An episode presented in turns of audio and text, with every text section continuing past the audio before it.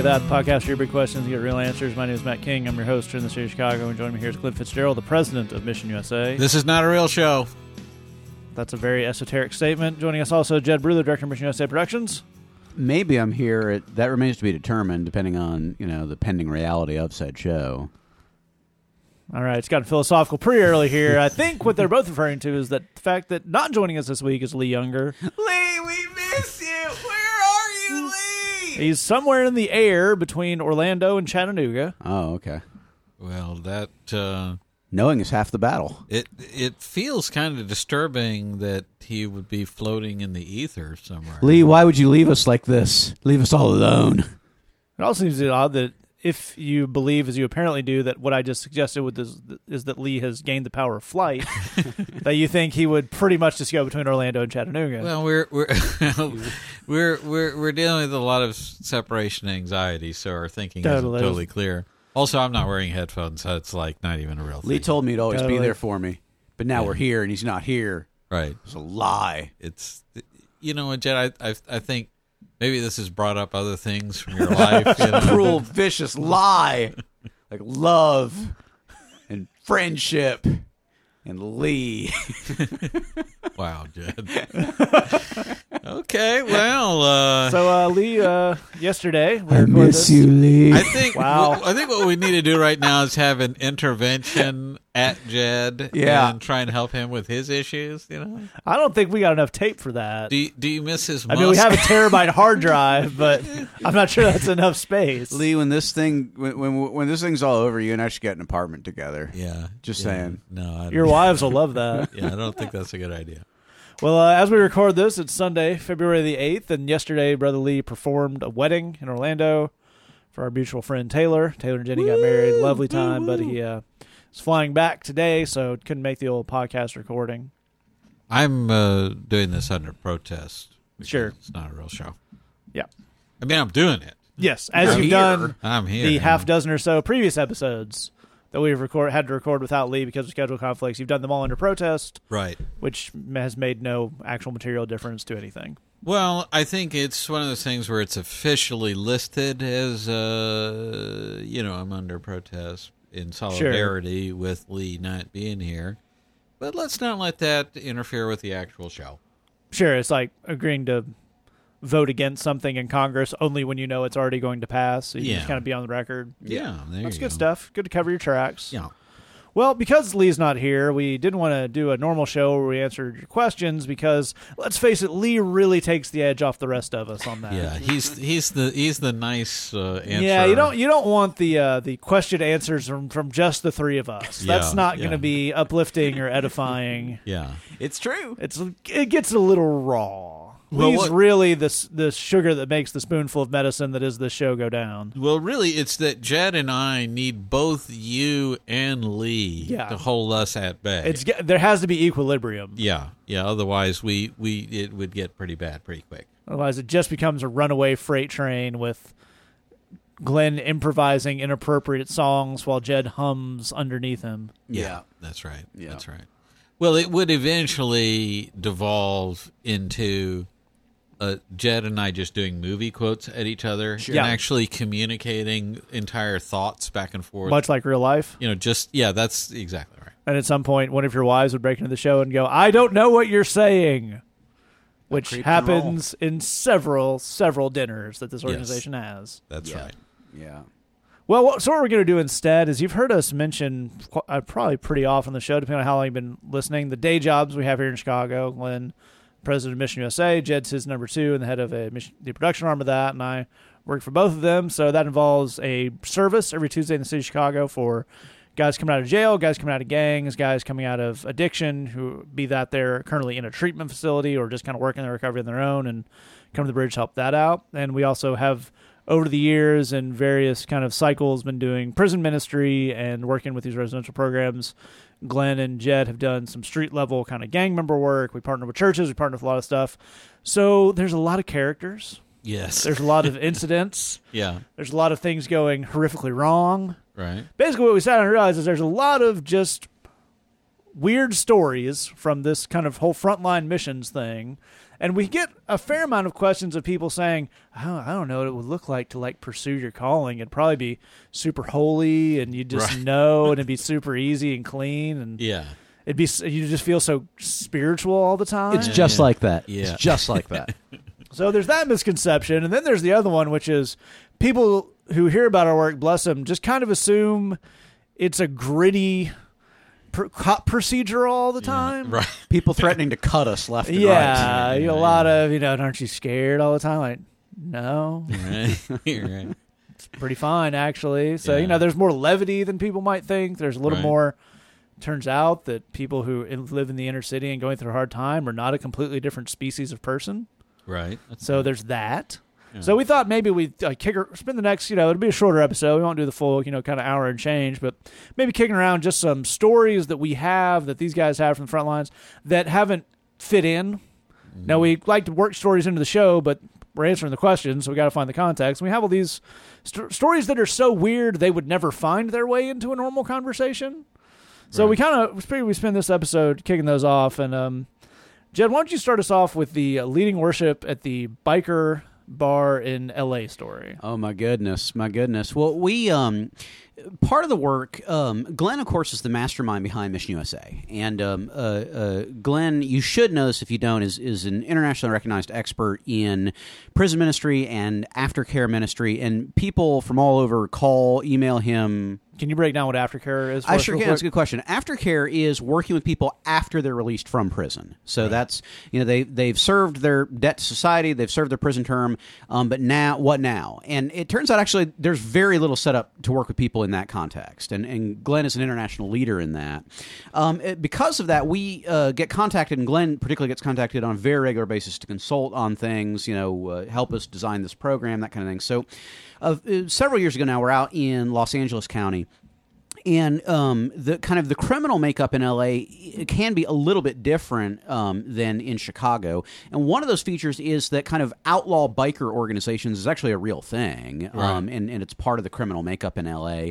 And um, there is a whole group of cats that are uh, have come out of outlaw biker gangs. Um, you might have heard of a group like the Hell's Angels, so groups like that, and that are trying to be on this Jesus thing, and it's like kind of a church service for those cats that are coming out of that scene, and they they uh, heard we were going to be in town, so they said, you know, would you come by and um, you know hang out with us, maybe give us a word, lead some songs, and you don't actually say no to that Right, invitation, right. So um, You don't for a number of reasons. And also, a little tip for those of you out there: if you want to get Glenn and Jed to your thing, just mention your podcast, and they'll be happy to come. But if you can work in something as random and weird as outlaw biker worship service, they're going to come. Yes. Well, and there was also a cookout involved. There was a cookout. That helps. uh, that- yeah. Well, we got there. The first guy that we met is a sweet dude. Uh, we're going to use pseudonyms on all this stuff for reasons that should be obvious, but we'll, we'll call him Marcelo.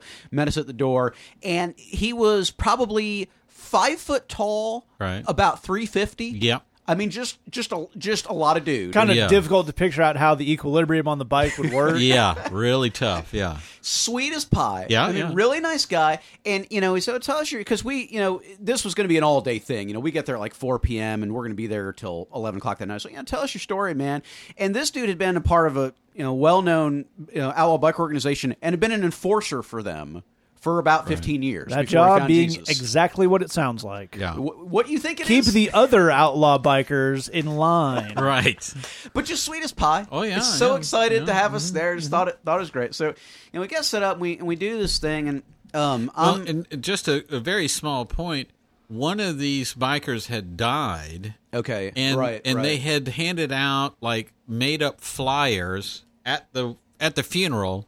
Come to the service and hear this guy talk and this other guy lead worship. yeah. So that was us. Yeah, You if- got you got plugged at an outlaw biker funeral. that's correct. if you're in grief because your outlaw brother biker has been Yes. killed recently, Yes. come here. Come to, these guys will tell you exactly how to deal with that, and we're like, "What is that?" You know, this was new. We were informed of this as we're pulling up yes, in the car. That's correct. Yeah, yeah. So uh, you know, we go in and, and it, it's a there's a lot of people there, and um, you know, service fills out, and it's these are some hard looking dudes Yeah. and ladies. Yeah, yeah, uh, we, we we had both, and um, you know, if you've seen Sons of Anarchy, Yeah. it Yeah, kind of looked a lot like that, Yeah, yeah. actually.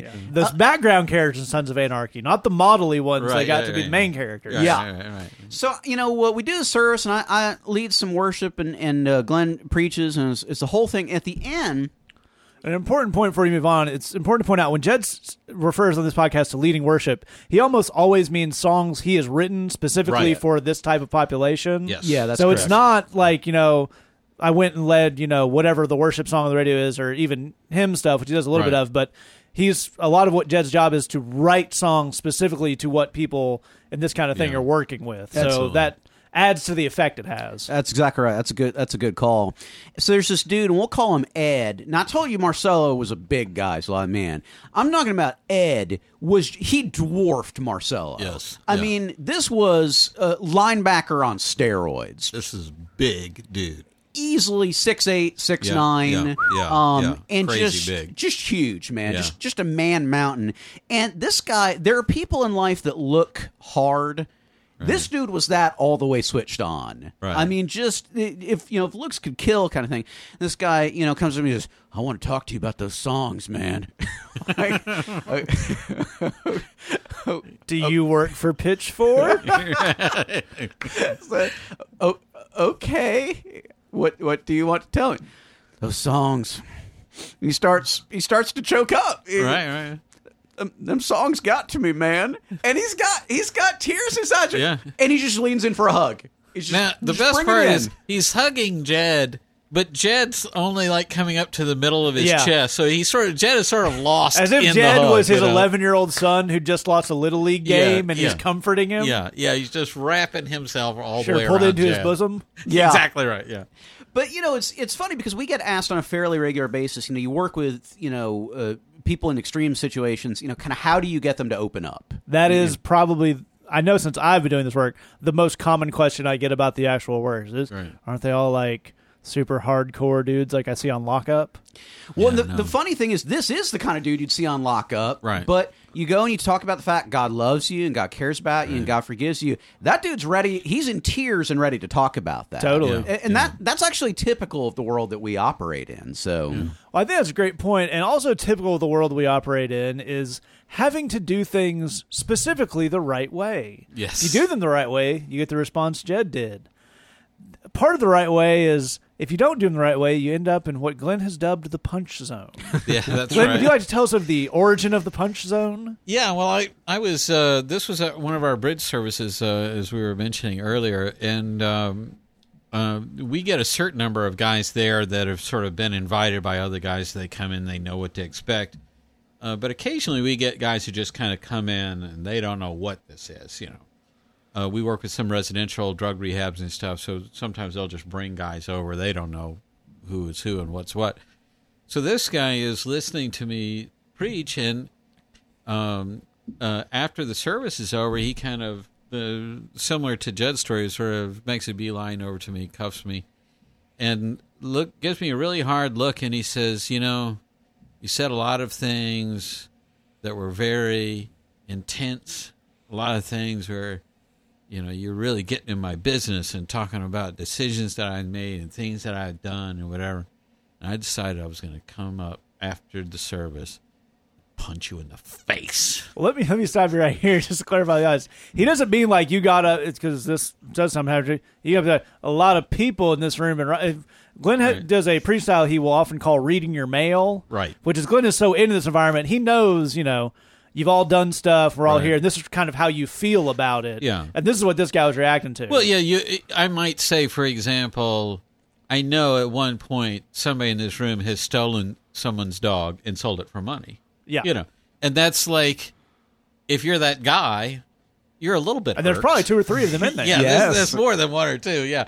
So uh, I I I touched the nerve, you know, and so he says, I decided after the service I'm going to come up and punch you, and I said, Oh, all right. And he says, but then you kept talking, and uh, you were saying like God forgives me anyway, and that uh, I can have uh, grace, and I don't have to live that old way anymore because God's going to set me free from that. And you made a lot of good points about how, you know, uh, deep down, uh, I have all this potential and that God wants to bring that forth.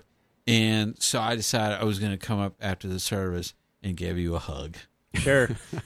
and and and I was I was glad. I tell that story to to uh, uh, other preachers that I might be coaching and working with that you want to get all the way through the punch zone and into Sure. the hug zone.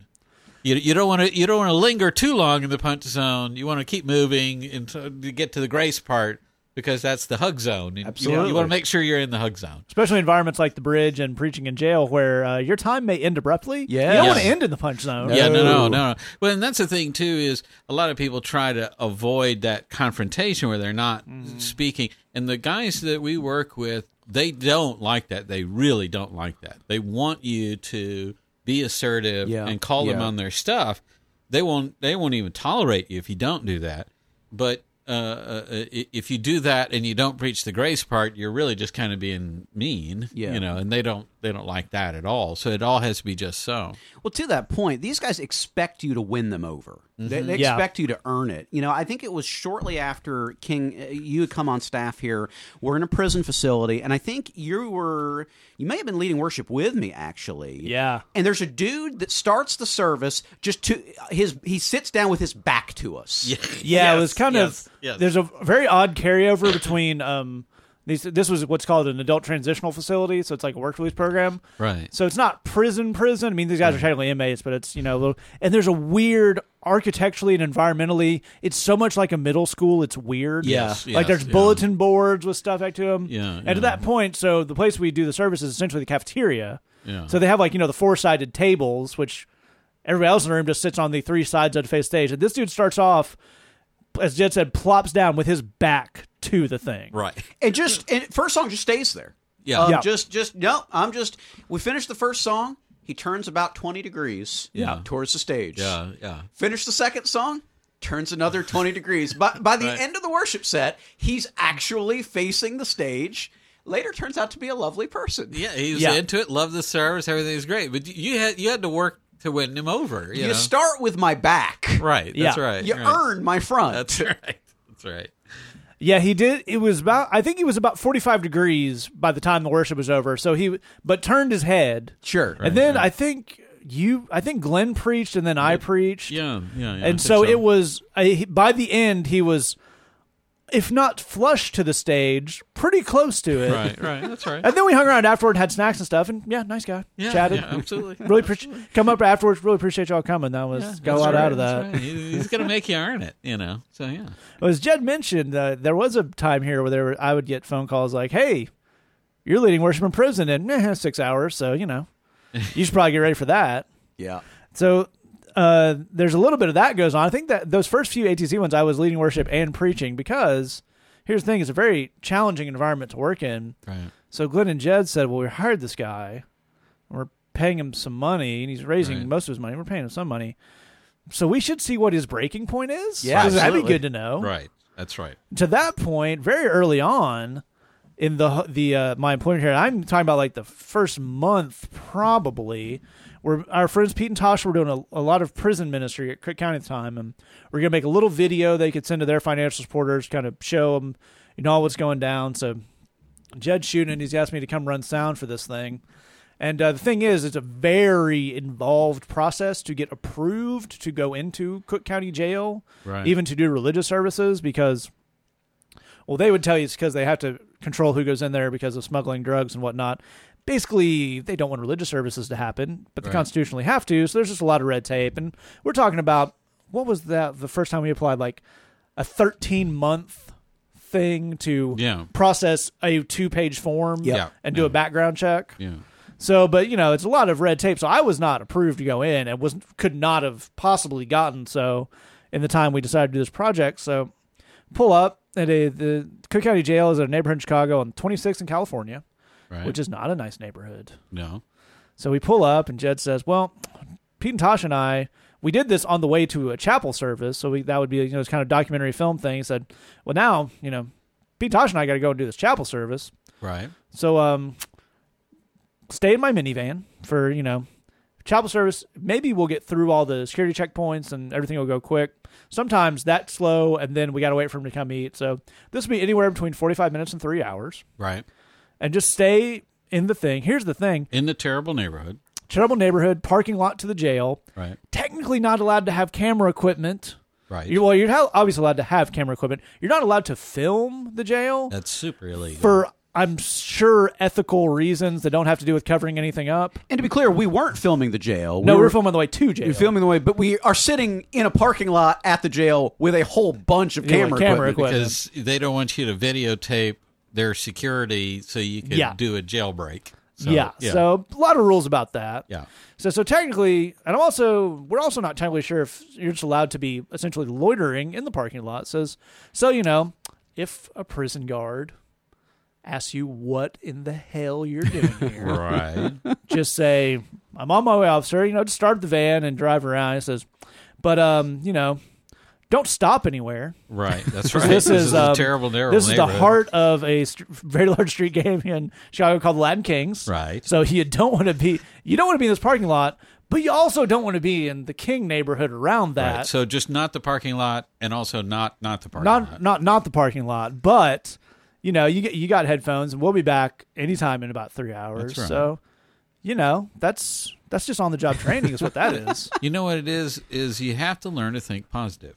Absolutely. That's- What's, what's the worst that could happen? That's what we're trying to teach young men. Absolutely. think positive. You do have to think positive. Well, speaking of Latin Kings, I, this is one of my. I think this is a great story about the other thing about doing it right. Jed, I may have to remind you a little bit of this from the front end, but you remember the story of you uh, doing the uh, the rock on Oh, sign yes. to the wrong group of people. Oh yes. Speaking yes. of speaking of transitioning into this environment, Well, there there are a few themes here. Uh, one is uh, you know uh, being mindful. The second is um, once you've earned it, people will cut you a certain amount of slack. I- yes. well, also if you if you particularly haven't earned it, one of the things people don't understand about this environment is gang members are not robots. They're Right. Like we have these host teams who come in, and they're lovely people. Some from churches. We have groups from like Wheaton College, and Glenn and I will go to a training. We have uh, folks from Triple C come up, and young white people, and even older people. One of the first things to ask is, "Are there any colors we can't wear?"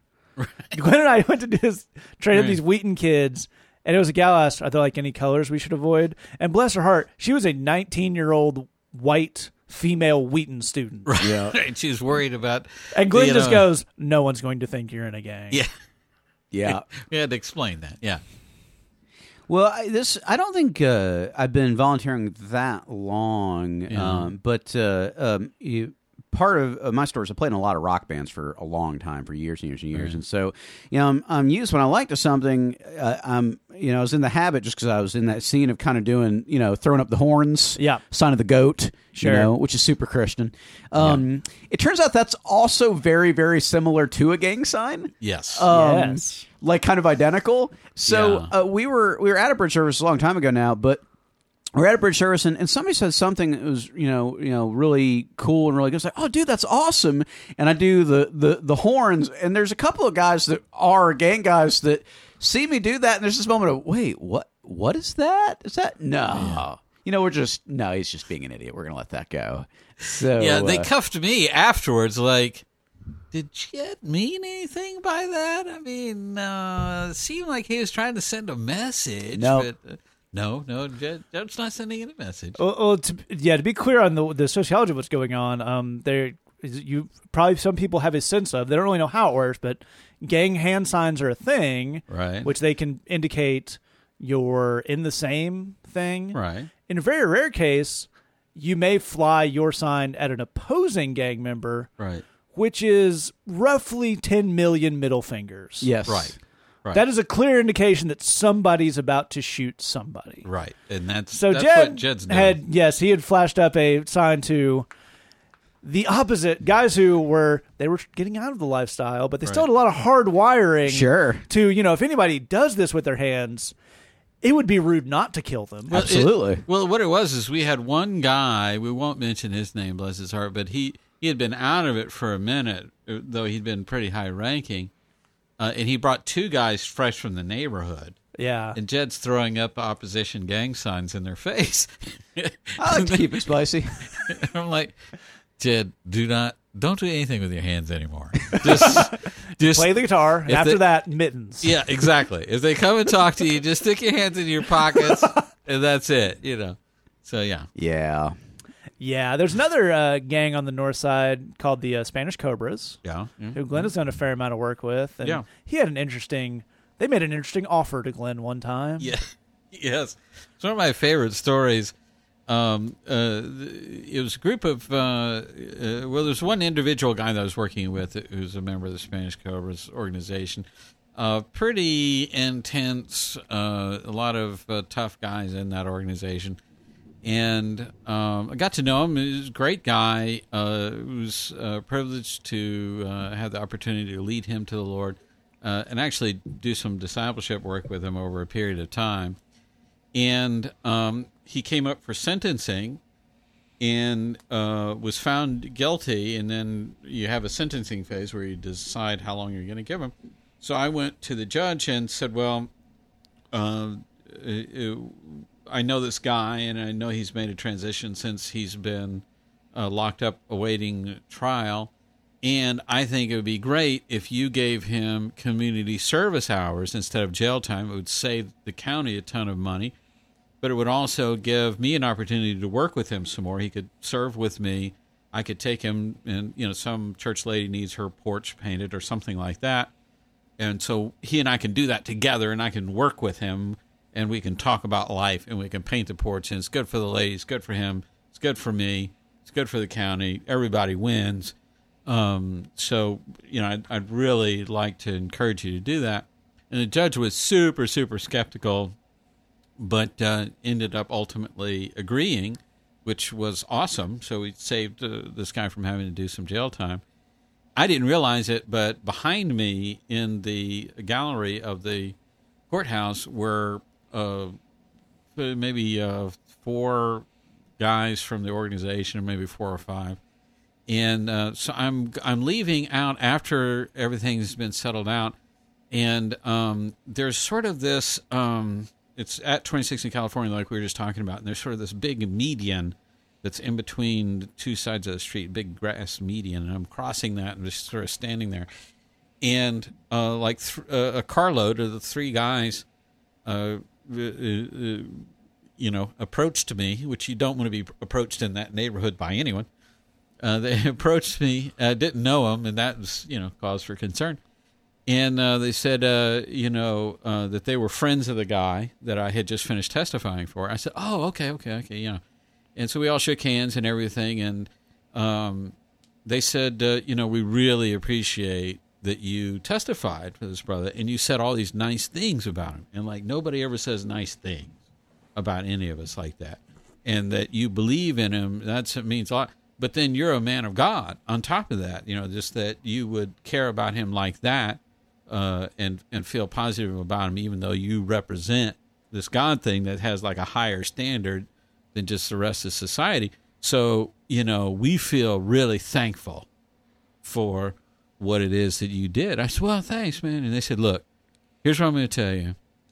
Uh, we get paid five thousand dollars to murder people. You know, if you want somebody murdered, it costs five thousand dollars. But for you, from now on, it's free. you say the you just say the word. It's free. And this was and it still is to this day the most wonderful, beautiful thing anyone's sure. ever said to me. Because I I allow people to live everywhere you go. I grant life everywhere well, I go. First time I recall the first time I had heard this story was we had had a a gentleman leave Glenn's employ and not do it in the most graceful manner. He had kind of um, he had showed his rear end a little bit on the mm, way mm-hmm. out. Mm. Um, and we were having lunch and we were talking about we may have been talking about the cover or something. Glenn just starts laughing to himself. and He had recalled the story and he said, "I'm not mad at this dude anymore, right? Because I'm showing him so much grace just yeah. by the fact that he's still breathing. I feel like I'm already the bigger That's man right. here. I mean, everybody else walks around. If they're mad at something, you can't really do anything about it. I can make one phone call and someone's dead. You know, so and you're not I, doing that. So I'm how, not doing that. How gracious are you? You you have no idea the number of people I have let live over the years. I mean, from somebody cutting me off in traffic to sure. people who've done wrong by me. So I grant life everywhere I go. It's a very life affirming thing Totally. that they gave to me. So yeah. Well, I, I will share a story of a time that Glenn informed me of a similar run in, but I didn't even know it was happening. We were uh, do, going to a meeting to do something with the Cook County Jail to do some kind of paperwork thing, and for some reason, Glenn and I were the only ones who had to go to this thing. We're sat down next to it. I had just gotten here. I was. It must have been within two two or three weeks of me taking this job. I moved up here in January of 2012 because January is the time you want to come to Chicago. Yeah. Really want to jump, kind of just ease in. Yeah. So, but I, well, this is the first week here. I'm shoveling the sidewalk out because I lived in Glenn and Jay's basement for a month before I found an apartment, and um, you know, so it was just kind of they were out doing stuff, and I oh crap, a lot of stuff's fun. And of course, Glenn came out and took a picture of that for the ministry letter. yes. Yes. So we're in this meeting. There's a couple of Glenn knows everybody. He's a, a prison ministry is a pretty small thing, and Mm-hmm. in Chicago, everybody kind of knows everybody on that stuff. So he's shaking hands with people and hey, how you doing this? And sits down next to this younger dude, and he's shaking hands with him. And this guy turns to me and goes, "Are you Matt?" I'm like, "Yeah." oh, I saw you in the ministry. Oh, that's really cool. And uh, so we fill out the thing. It takes about four hours to fill out this one form. And uh, so we're walking back to the car, and Glenn goes, "Well, you've just had your first near-death experience." That's right. And I'm because I was sitting at a folding table filling out forms. What was Right. going to happen if I got the form wrong? What, Right, what are we talking right. about here? And he says, "Well, that gentleman you shook hands with has a bounty on his head. That's great. The- I believe at the time, maybe who, who can they don't really keep real records of this thing. The largest bounty yeah. in the history of a very large, yes. very notorious street gang. Yes. Because this guy, He had he had basically he'd had a bad relationship on the way out. he had done the worst thing you could do within this organization. Let's put Yes, it in, in the most terms. high profile case of doing the worst thing you could do. Yes. So Glenn says, yeah, so and not this organization is huge and it's so huge that there are a bunch of kind of smaller gang organizations that have some affiliation to them and really want to be in good graces with them. So Yes. Yeah. so about half the gangbangers in this city, if they knew who that guy was and saw you shake hands with them, they just kill you right. right. Because something good would come of that for them. Yeah. Yeah. That's right. That's right. They- I killed him for you. You know that kind of thing. Yeah. Yeah. So you know that was I, you know I'm I'm sitting there thinking you know six weeks ago I was giving a talk at a Young Life Club in Clinton, Tennessee. Right. So you know Same diff. You things know. are you know it's all pressure in its own way. Yeah, that's Absolutely. right. That's right. It's not all pressure though. Sometimes there are just some really oddly hilarious things. Jed, you want to tell us about the trip to the barbershop? Oh mercy! Well, yeah, I had a, a friend uh, named uh, Charles who um, his dream in life was to be a barber. Now, I, I had uh, a couple of barbering sessions with him. The, the first, I, I used to work kind of uh, before I, I went into full time ministry. I, worked in the technology sector, and I worked for a small um, startup company. And we were going to um, present some technology at a, a very large conference on the West Coast. And I used to have what Glenn termed the wall of hair. Yes. Um, and it's it's true. I mean, I, I was playing in bands and whatnot, and I looked like it. And so uh, when I would sing, you just couldn't see my face. That's I mean, just hair completely shrouding it. Yes. So Charles was actually a good friend of mine, and he was in a drug rehab that we worked very closely with. And he found out I'm going out to this conference, it's very important, and he comes to me completely serious. He goes, "Jed, you have got to look like a human being." And bless his heart, Charles is a man who went from several years of hard drug addiction to he's now in this residential treatment facility living in bunk beds in a room with 40 other dudes. Right. Yeah. Right. And, you know, all Right. the hygiene that goes along with that. And he looks at Jed and says, You got to be a person. Exactly Right, right. that's when, correct. When, when a dude in that situation says it's time for you to change your look, it's yeah. it's you, it's you time. know. You know. Yeah. So so we went, uh, and this is really the way you want your haircuts to go. We we went to the bathroom Right. of the men's drug rehab, Sure. um, where I was given a buzz cut with a fade. That's uh, correct. which was quite a transition. But so a few months later, There was- Kid 'n Play. there was enough hair on the floor to stuff a pillow. That's how much that was cut off this young man. Well, in the, the conference that I went to actually is a high profile enough thing that they're filming it and everything and broadcasting it and whatnot. And I'm on I'm on screen demoing technology with Charles's haircut. There you so go. I mean, this whole thing. But so uh, several months later, maybe as much as a year later, he's finished the program at the drug rehab and he's very excited. He calls me because he's gotten a chair in an actual barber shop. You know, he's Right. gonna and that's the way that it, it works. You rent a chair at a Right. barber shop, and but he's gonna launch his career. He's like, dude, you got to come in. You know, let me you know you know do your hair and it's the whole thing. Of course, I'm I'm happy to do it. And this is in the middle of the inner city and I go over to this part. I mean, it's it's a very rough neighborhood. You know, you know, the middle of the inner city. and um, you know, and it's uh, um, it, it is an inner city barbershop, and you know, people hanging out, and you know, um, uh, um, at some point, you know, I walk in, there's you know hip hop videos on the TV and whatnot. But at some point, somebody says, "Man, we should put on a movie," and at the time, it it had just come out on video. Uh, there was kind of a really an art house uh, movie called The Illusionist um, uh, starring uh, uh, oh, who is that guy? Ed, Edward Norton. Is Ed Norton? Paul Giamatti. Paul Giamatti's in it. Um, talk, it was the uh, a taut thriller about magic, a magician, and the arising political tensions in like Warsaw in the 1900s or something. Yes, that's Yes. exactly right. It, Yeah. it was as, as nerd-tacular as you could hope for. Everyone in this barbershop, again, middle of the inner city, had all seen this before. This was repeat viewing. Loved it. I Right. just had the DVD in the barbershop. Ex- Exactly right, and and you know they put it they put it on, and one of them wants to just skip ahead to this favorite to this one scene. That scene's off the chain. We, we just got to get to that scene, and um, in that moment, your eyes, you know what? There's a lot I assumed I knew about the way things work. Yeah, I no, I was don't correct about any of it. it- there's a lot more depth here than Yeah. than you imagine. Yeah. Well, on the the assumptions about people in the inner city, this is a very recent one, and I'm going to tell this because I think I know the players better. But this is Glenn's favorite story from recent recent months. There's a couple of. Uh, it was actually the uh, the first bridge after new before New Year's. So it was like Okay. this Tuesday. And we had Lee actually brought a bunch of his high school and college guys up. One of whom is a really a nice kid, really smart dude Oh, I know the story you're going to tell. who is a, a a junior grandmaster in chess. I don't know how to work. So there's some kind of governing body of chess, and you achieve levels. right? And this dude is a junior grandmaster. Yes.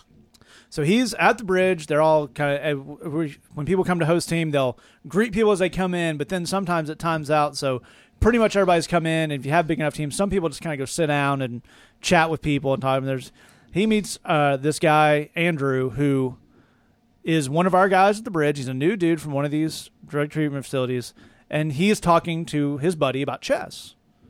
And our man from Tennessee says, "You guys play chess?" I said, "Yeah, we do a lot." Said, "You got it on your phone?" Yeah. You want to play now? Sure. And this dude from the neighborhood proceeds to destroy this kid The junior chess, grandmaster. the junior grandmaster. Point where, and to his eternal credit, we're talking. They're ribbing him about it at lunch the next day. They said, "Was it really bad?" He said, "About three moves in, I knew I was beat." He says, "I could have, I could have prolonged it. I could have this, that." He said, "But I was just destroyed." wow. We find out later that Andrew, this guy from the service, just goes down to the University of Chicago to play chess Right. Yeah. on a pretty on a, like a weekly basis. Yeah. Which you don't know anything about the University of Chicago. It is so fancy schmancy. If you if you're in school and you hear the Chicago citation system, that's the one they're talking about. Right. And so just he kind of um you know, you know go a little easy on these guys from the University of Chess, and he got whooped, I which mean, led to me and so Jed tasty. walking out. Not this is Andrew's buddy, who's another guy working the bridge, proceeded to just get so excited about chess. Jed and I, as we're trying to leave the bridge as it's snowing, got about a five minute lecture on this guy's strategy. Yes, which His is chess based on the philosophy of Egyptian kings. Yes, he's Right. talking about being aggressive, and he's talking about yeah, you know, the Ptolemaic. You know, learn from Alexander. You just gotta, you just gotta press your advantage. No retreat. Right. Yes. Yeah, so that's kind of what we're. Not what you would expect.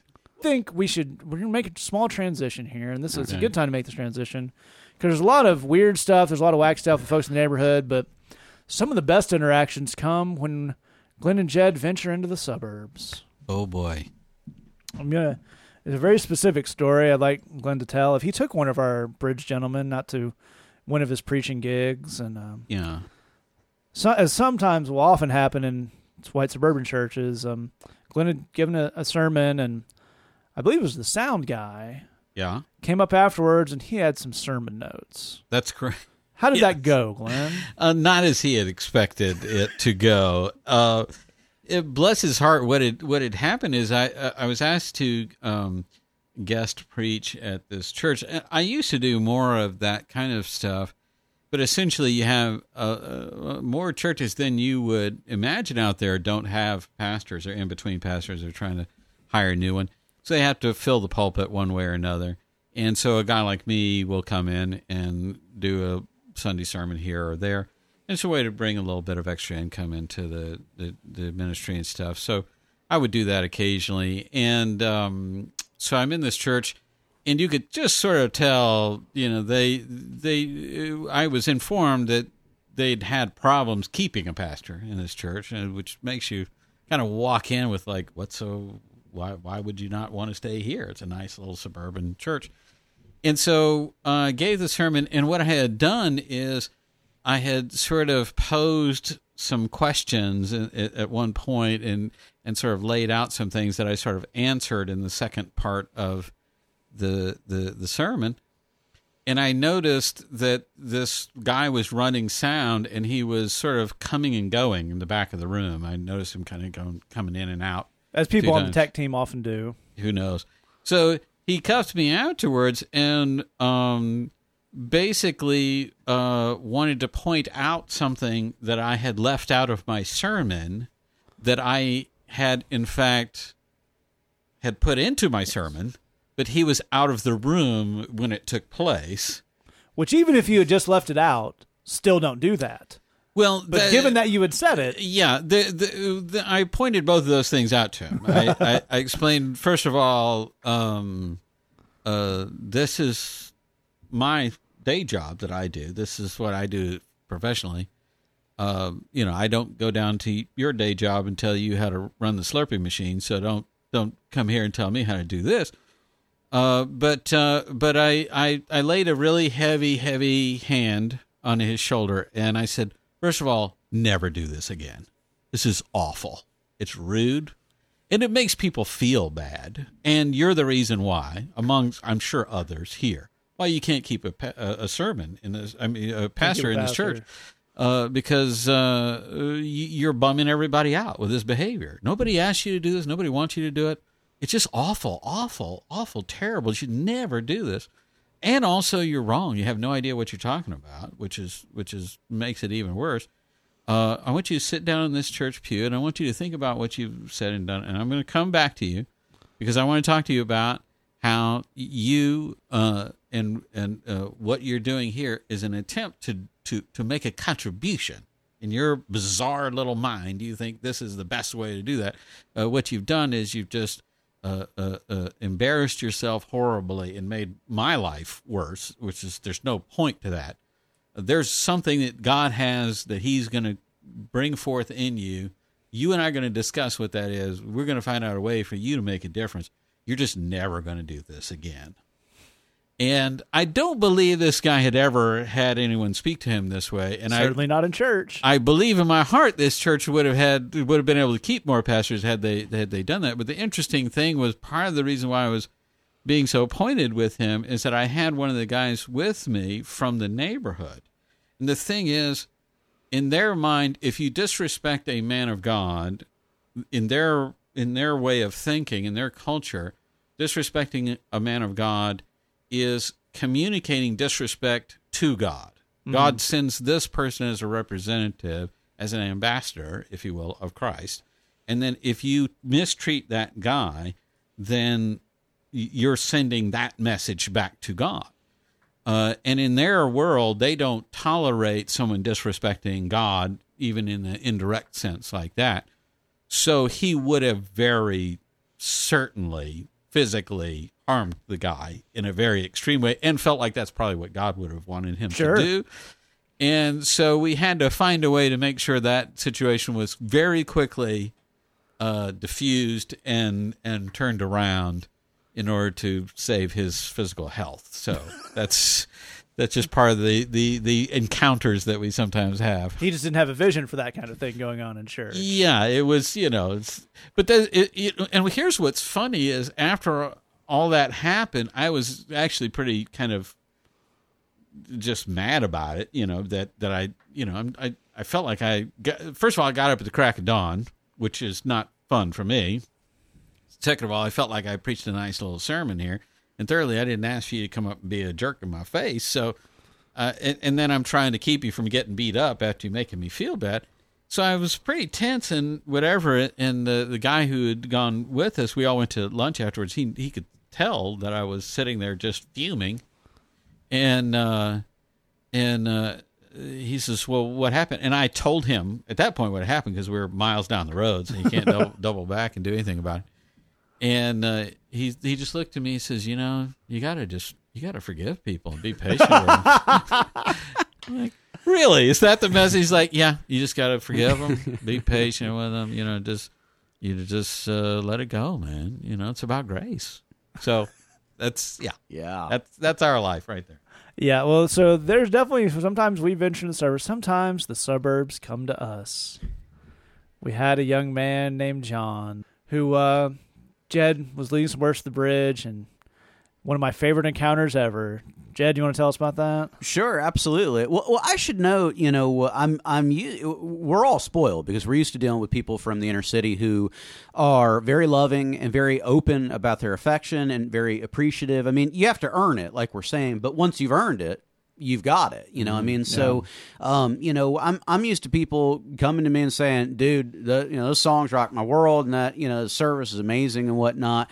Um, and, um, and they should feel that way because we work our hind ends off to make sure that that's true. Yeah. Um, that, that's meeting their spiritual needs and helping them get closer to the Lord.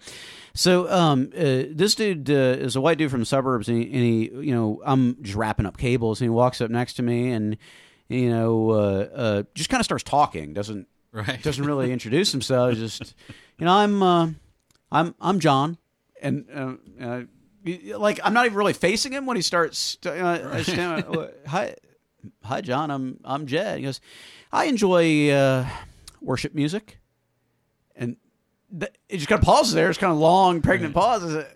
Are, are you trying to say that you enjoyed the worship music you just heard, or Well, that's kind of what I'm like. Is that are, are you trying to give like a compliment? You're not sure how. I'm like, well, that's that's cool, man. I'm I'm glad you enjoy worship music. Yeah, I um I lead some myself from time to time. I'm part of a church movement. It's a, it's an important part of what we do, and uh, it's one of these things where like we keep we keep circling around. Like, are you? It's not clear to me. Are you trying to give a compliment and you're not sure how, or are you? Are you looking for a buddy? are you saying we have a lot in common? do you that- because I'm I'm cool with what with whatever it is, Right. but it's the kind of thing where I can't really just I can't just say, "Are you saying you like this worship music or what? Right. What is this?" But you know, he he goes on for you know a couple more minutes about you know and uh, you know part of a church movement, and you know it's a, it's a thing, and uh, cool, man, cool. That's that's right on. I'm glad you're I'm glad you're enjoying it. Yeah, well, good talking with you. and just just turns around and walks away. Like, I I I don't know what that was. Uh, And just a quick, a quick contrast to that, and maybe a good point to wrap up on is, as Jed's saying, what we're used to. You know, uh, as you know, part of what we do uh, with this podcast is make people aware of Bridgebox so they can support uh, our ministry. And part of what we do with Bridgebox is uh, we uh, give a very small part-time salary to some guys who've come up through the program and help us out. And neither of these guys know this story, which makes it particularly good. Uh, but I'm driving home one of those guys that we have employed, and he's literally unable to sit still. He's so just happy. And um, he said, uh, uh, and I, I noticed it. I said, Are you all right? He says, Yeah. Uh, he says, I realized tonight I never knew what a friend was until I met you people.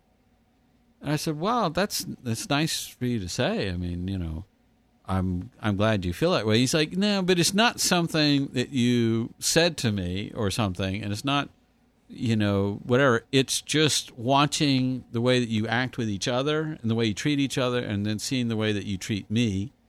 Uh, he said, "I I never had anyone that I could be close to in that kind of way, no one that I could trust in that kind of way." and the the idea for him was that uh, that that this was uh, this is my favorite thought of all of this was he said you know uh, have you ever seen that show the Super Friends which is a cartoon I guess from like the 80s 70s or 80s, which makes sense because this brother's in his 50s. Yeah. yeah. And um, it, the, in the Super Friends, it's like Batman, It was, Superman, it was the Sunday Morning Justice League. yeah, like a Wonder Woman and all that and whatever, and they were all Aquaman. Aquaman and all that. Jed's totally Aquaman. Uh, I am Aquaman. You know, Uh, I, I, I could be Lord of Atlantis. You don't know.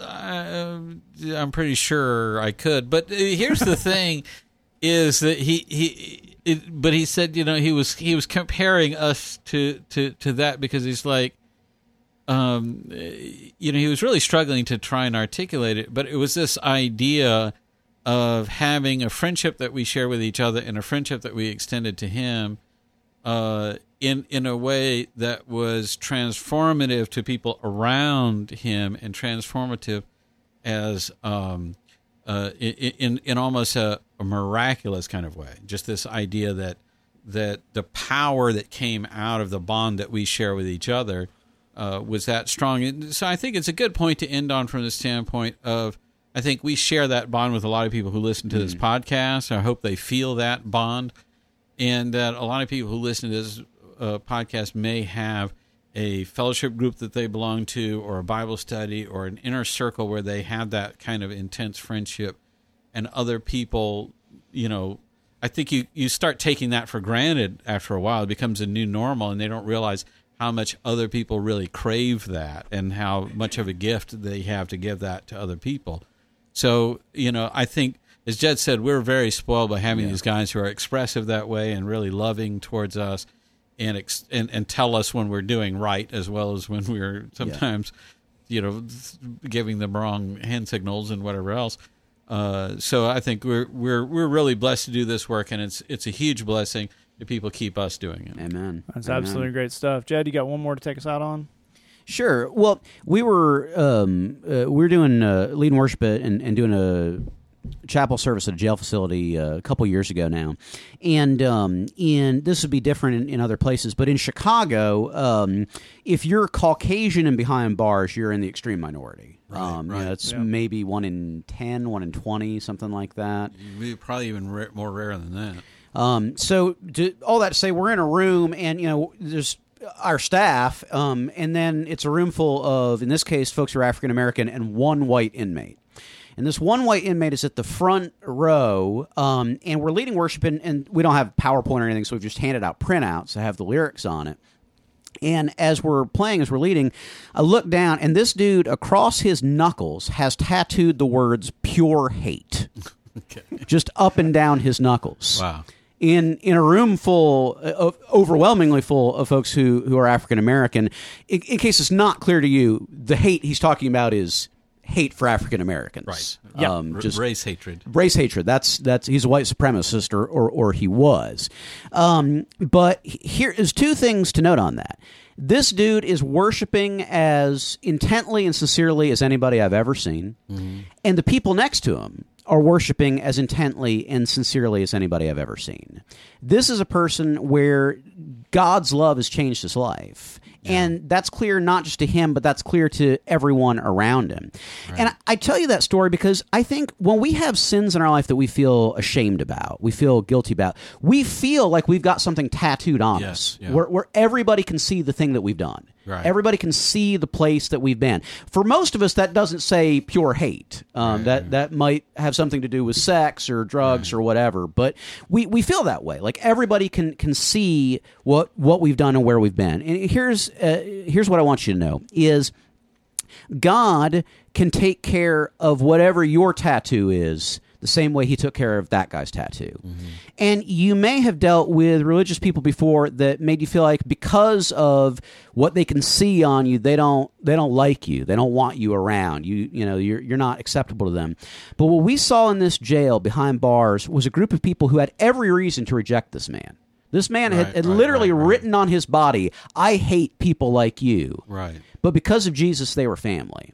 And what I want you to know is that no matter what you've done or where you've been, and no matter how much rejection you've experienced off of that, God loves you and He wants to bring you into a place where you have a family in Him that accepts yeah. you exactly as you are right now today. If that was true for the guy with pure hate on his hands, it's true for you too. That's why we do the work we do on the streets and behind bars. That's why we do this podcast because we love you and we believe in you and we believe in the future that God has for you. Amen. It's a lot of great stuff. We hope you enjoyed hearing some stories. If you did, let us know. We can do more of this. We've got between Glenn and Jed, they've got a million of them. Um, one of the reasons we want to do this is because God has something cool for you. It's not necessarily as extreme as maybe what we do, but it's just as vital. It's just as important. There's just as much adventure in it. So that's as we're saying. That's part of why we do this show. That's part of our hope for you is that you catch a vision for that of four guys who are living their thing as weird and bumpy and uh, random as it may seem. You know, it's it's an adventure. It's a way to go, and God has something just like that for you. If you enjoyed what you hear, you can always sign up, missionusa.com slash bridgebox. You can always email us, say that podcast at gmail.com or thebridgechicago.tumblr.com. Thanks for listening. We're going to take you out with, I think, maybe the first bridge song I ever heard. It's by far one of the most popular. It's just This is the men and women you've heard us talking about singing Jed's song called God Don't Let Me Quit. We're going to take you out with that. Uh, just remember, we love you. God loves you. There's nothing you can do about it. The Say That podcast, we're letting you live. God, so let me quit. Jesus, I don't have the strength unless you give me it. God, so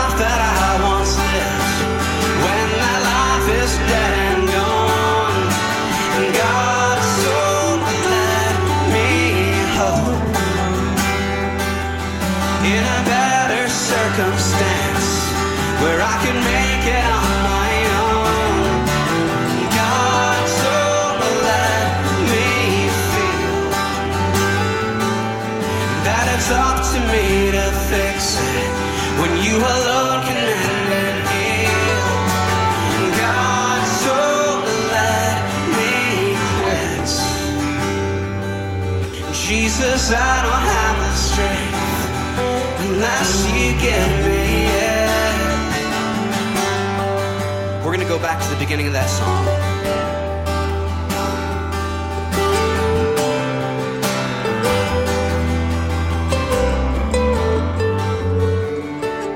God, so let me quit. Jesus, I don't have the strength unless you give me it. God,